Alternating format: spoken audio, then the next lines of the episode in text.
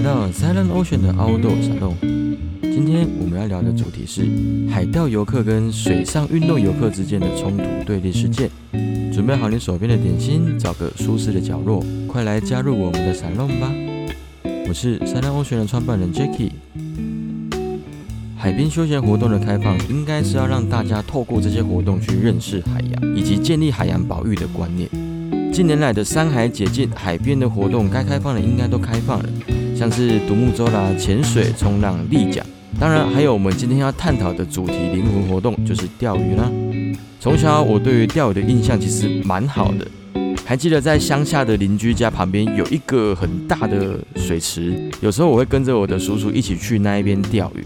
虽然小时候的时候不太懂钓鱼到底是在干嘛，偶尔他们也会出海去海钓。那因为小时候住的地方离海边是非常近呐，开车大概十五分钟就可以到海边了。在乡村的海钓环境应该是看起来是还不错，所以有时候住在台北的姑丈，他们都会特地南下到。南部这里来钓鱼，配合潮汐，常常他们都是三半夜三点半多出门，早上十点多左右才回家。那个时候啊，其实都很期待他们带回来一些鱼货，因为就表示晚上有大餐可以吃。那如果发现今天带回来的鱼货都非常的大只，甚至还有螃蟹的话，就知道他们今天。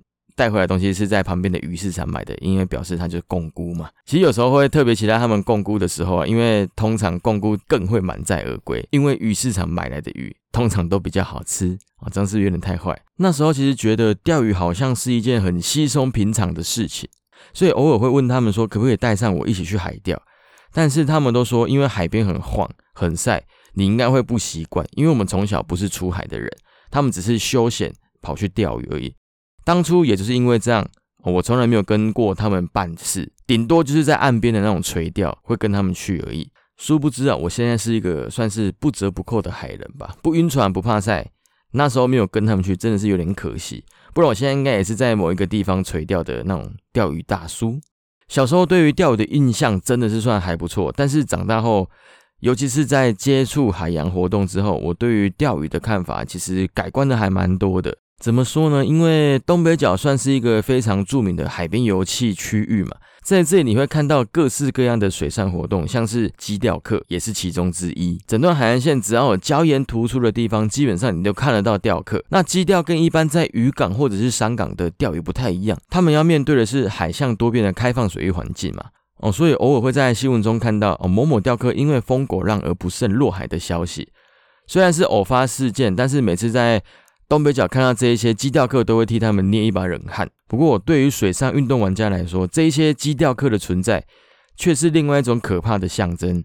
就我自身对于海边钓客的观察印象是这样子的：他们呢，一定要站在最高的地方，甚至是礁岩延伸到海边的最边边的最边边的那一个地方，离海最近的那里。虽然有时候我真的不太懂这样子的做法。到底是有没有根据可言？因为呢，钓鱼线明明它可以抛出去非常非常远的地方，多往外站个五米的意义到底在哪里？或者是说多往高处站的意义是有没有什么根据在的？不过我想这都是他们的钓鱼的秘诀吧。再来啊，多数的雕刻其实都不穿救生衣，那他们也不会穿所谓的防防滑鞋或者是潜水鞋那一种，在胶原地上踩着比较不会痛或是比较不会滑的鞋子。常常他们一双夹脚拖或者是蓝白拖就开始跑到外面去钓来钓去的。那有些人甚至嘴上还叼着烟。所以啊，你在呃偶尔在海边会看到烟蒂，其实也没有什么太意外的。甚至潜水潜到水底下的时候，诶，有时候会看到一些烟蒂，那你就知道是谁丢的。潜水员不可能在浮球上面抽烟啊，比较少了。不过啊，说到这边，我们还都只是描述了钓客们的形象，就是他们的穿着啦，他们的钓鱼的行为，看起来他们只是把自己暴露在危险之中，跟我们这些水上活动玩家的业者其实也没有两样了，因为我们也是在海里玩水嘛。但是，一开始会说到他们很可怕的主要原因，是因为这一些钓客他们的地域性非常的强，强到非常的可怕。就像我们上一集有聊到粉鸟林渔船事件嘛，啊，如果不知道我们在粉鸟林那一集讲了一些什么事情的话，可以去回听我们那一集的粉鸟林渔船攻击事件。那钓客也是啊，觉得这边是他的渔场，只要有人侵犯到他的渔场，他就会开始各种干扰。上一周我们在东北角的某一个海域潜水。那我们就不说哪里了。这个潜水海域当然是合法的区域，有非常多的水肺潜水员，也有很多的自由潜水员。当然，当地也有合法的潜店在这个地方去营业。但是我们本来就知道，这里的钓客对于我们这些潜水员其实是非常不友善的哦，特别是自由潜水的我们，因为我们是浮在岸上的嘛。不像是那些水肺潜水，它是在水底下的，它其实是看不到他们在水里潜水。不过啊，我们在下水的时候都会很注意钓客们的浮标跟鱼线，我们通常不会离他们太近，因为我们知道只要靠近他们的鱼线或者是浮标，他们一定会骂我们，所以我们通常都会避免这一些区域绕开。快速通过，所以在上周下水的时候啊，也是一样啊。我们距离他们站立的地方大概还有十米，哎，不止十米，我猜应该有三十米以上的距离了。哦，自由潜水是这样子，绑底固定后，基本上就不会在水面移动的嘛，因为我们就是要抓着浮球去做我们的潜水训练。通常我们都是沿着这一颗浮球的前导绳直上直下。哦，对于钓客的渔场干扰，应该我们在想啦，是可以忽略的，而且我们也只有一颗球。那一颗球上也才四个人，一次下水就是我们说入水，就是潜到海底，就只有一个人，顶多哦，safety 在做借护的时候也会跟着一起下水，引荐他回到出水面的这一个路程而已。那整趟整趟过程顶多哦，顶多也就两到三分钟哦，甚至更短。说是会惊扰到鱼群呢，我觉得应该是不太至于了。但是当天就在我们架设好浮球之后，旁边的钓客们开始。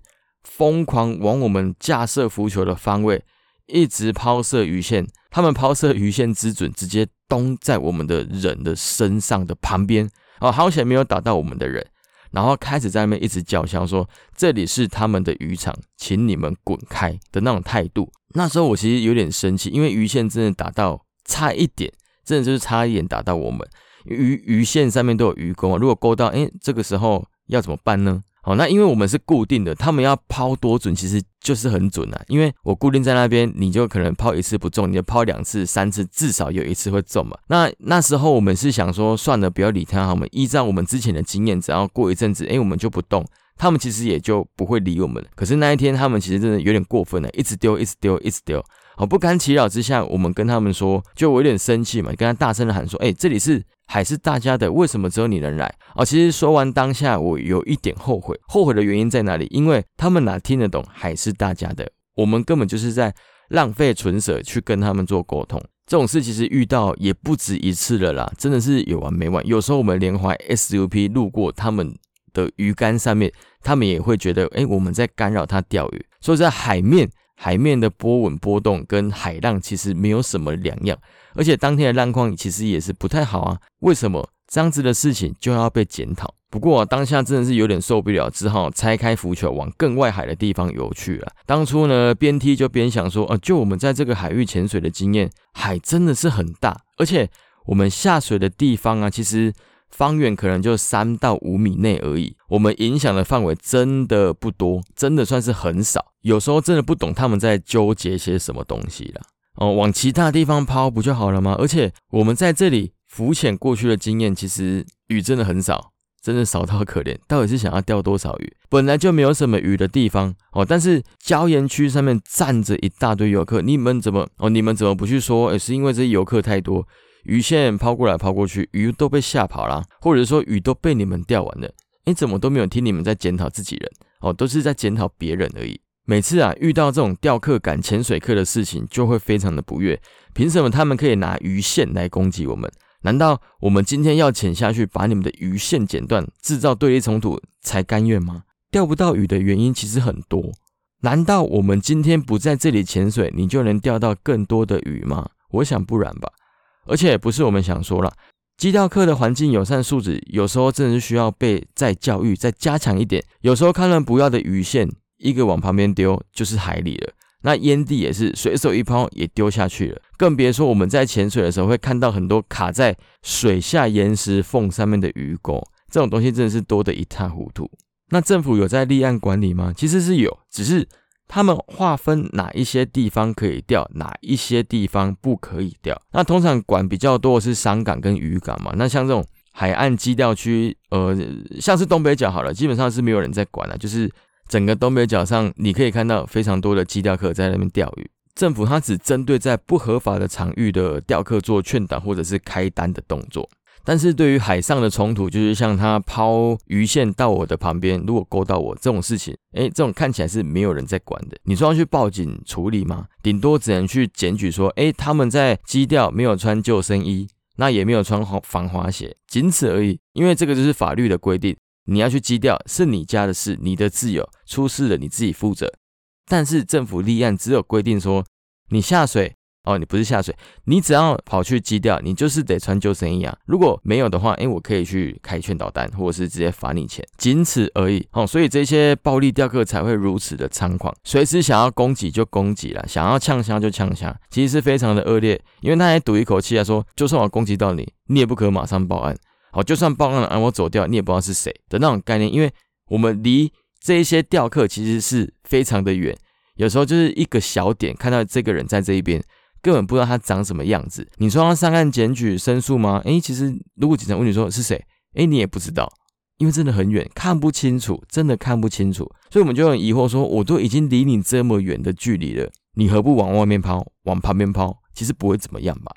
今天做这一集散弄是蛮想要把这样子的事情给说出来。拿出来讨论的，我看到底有没有什么解决的方案呢？因为我们单方面的努力总会是无解的啊。我们水上运动的玩家能做到就是，哎，我快速通过你的鱼线聚集地，仅此而已嘛。或者说，我们移动到我们可以固定的场域之后，我就在该场域不动，我只在我限制的范围里面去做我的潜水活动。我们那个范围真的是非常非常非常的小，就像刚刚说，可能就三到五米。好，我们在做救援活动的时候，可能会拖比较远一点，但是也就只有那一下下，可能一到两分钟，鱼真的会被惊扰到跑出去吗？那整个课程当中两个多小时，我们不动的时候，哎，其实鱼也会跑到你的线旁边啊。那为什么一定要这样子呢？我们只是希望钓客可以不要故意把鱼线抛过来我们这里，因为真的是非常的危险。鱼钩如果刺到我们，你们你们肯付医药费吗？还是你们就不了了之就跑走而已？说哎，我不小心的。海是大家的，希望大家能彼此尊重哦，不要连一个小小的浮球范围也要跟我们抢哦。鱼都在我们的浮球边上的话，那你往我这边抛当然是没问题啊。可是就我们的经验，浮球边上基本上我们看不到鱼哦，我们不知道是原本这里就很少鱼，还是真的就像你们说的哦，架浮球的地方就不会有鱼。哎，那如果是这样子的话，其实对你们来讲更好嘛。架浮球的地方没有鱼，所以你就往没有架浮球的地方去抛就好了。我们架浮球的范围就三到五米而已，其他的地方，哎，你爱怎么钓都怎么钓啊。海这么的大，钓不到其实是各凭本事，不要把气只会出在我们这些水上运动玩家的身上。那这一集其实也非常欢迎各大钓鱼协会的朋友。来去分享这一集的 podcast 内容哦，希望让广大的钓客们知道我们的心声。我们真的是非常讨厌被钓鱼线抛到旁边的感觉，因为真的很不被尊重。尤其是你们在大声叫嚣说“我们在钓鱼，快给我滚”的这一句话，海是大家的。我们在强调的是，其实大家共享资源嘛，我们不干扰你，你不干扰我们，大家一起去享受海边带给我们的宁静感，海边带给我们的休闲舒适感，何乐而不为？如果有想要讨论或者是想要跟我们去做辩论的，非常的欢迎来上我们的节目，我们一起来聊聊有关于钓鱼以及潜水或者是水上活动之间该如何和平共处，我们都会洗耳恭听。那也非常欢迎各位听众在下面留言讨论，说你曾经或者是有没有看过，或者是你的朋友有没有相关的冲突经验。好，如果有，也在下面给我们帮我们留言看看，说这样子的案例，诶，我们该怎么去讨论，该怎么去解决？OK，那我们今天的沙龙就到这边啦，谢谢大家，我们下次见，拜拜。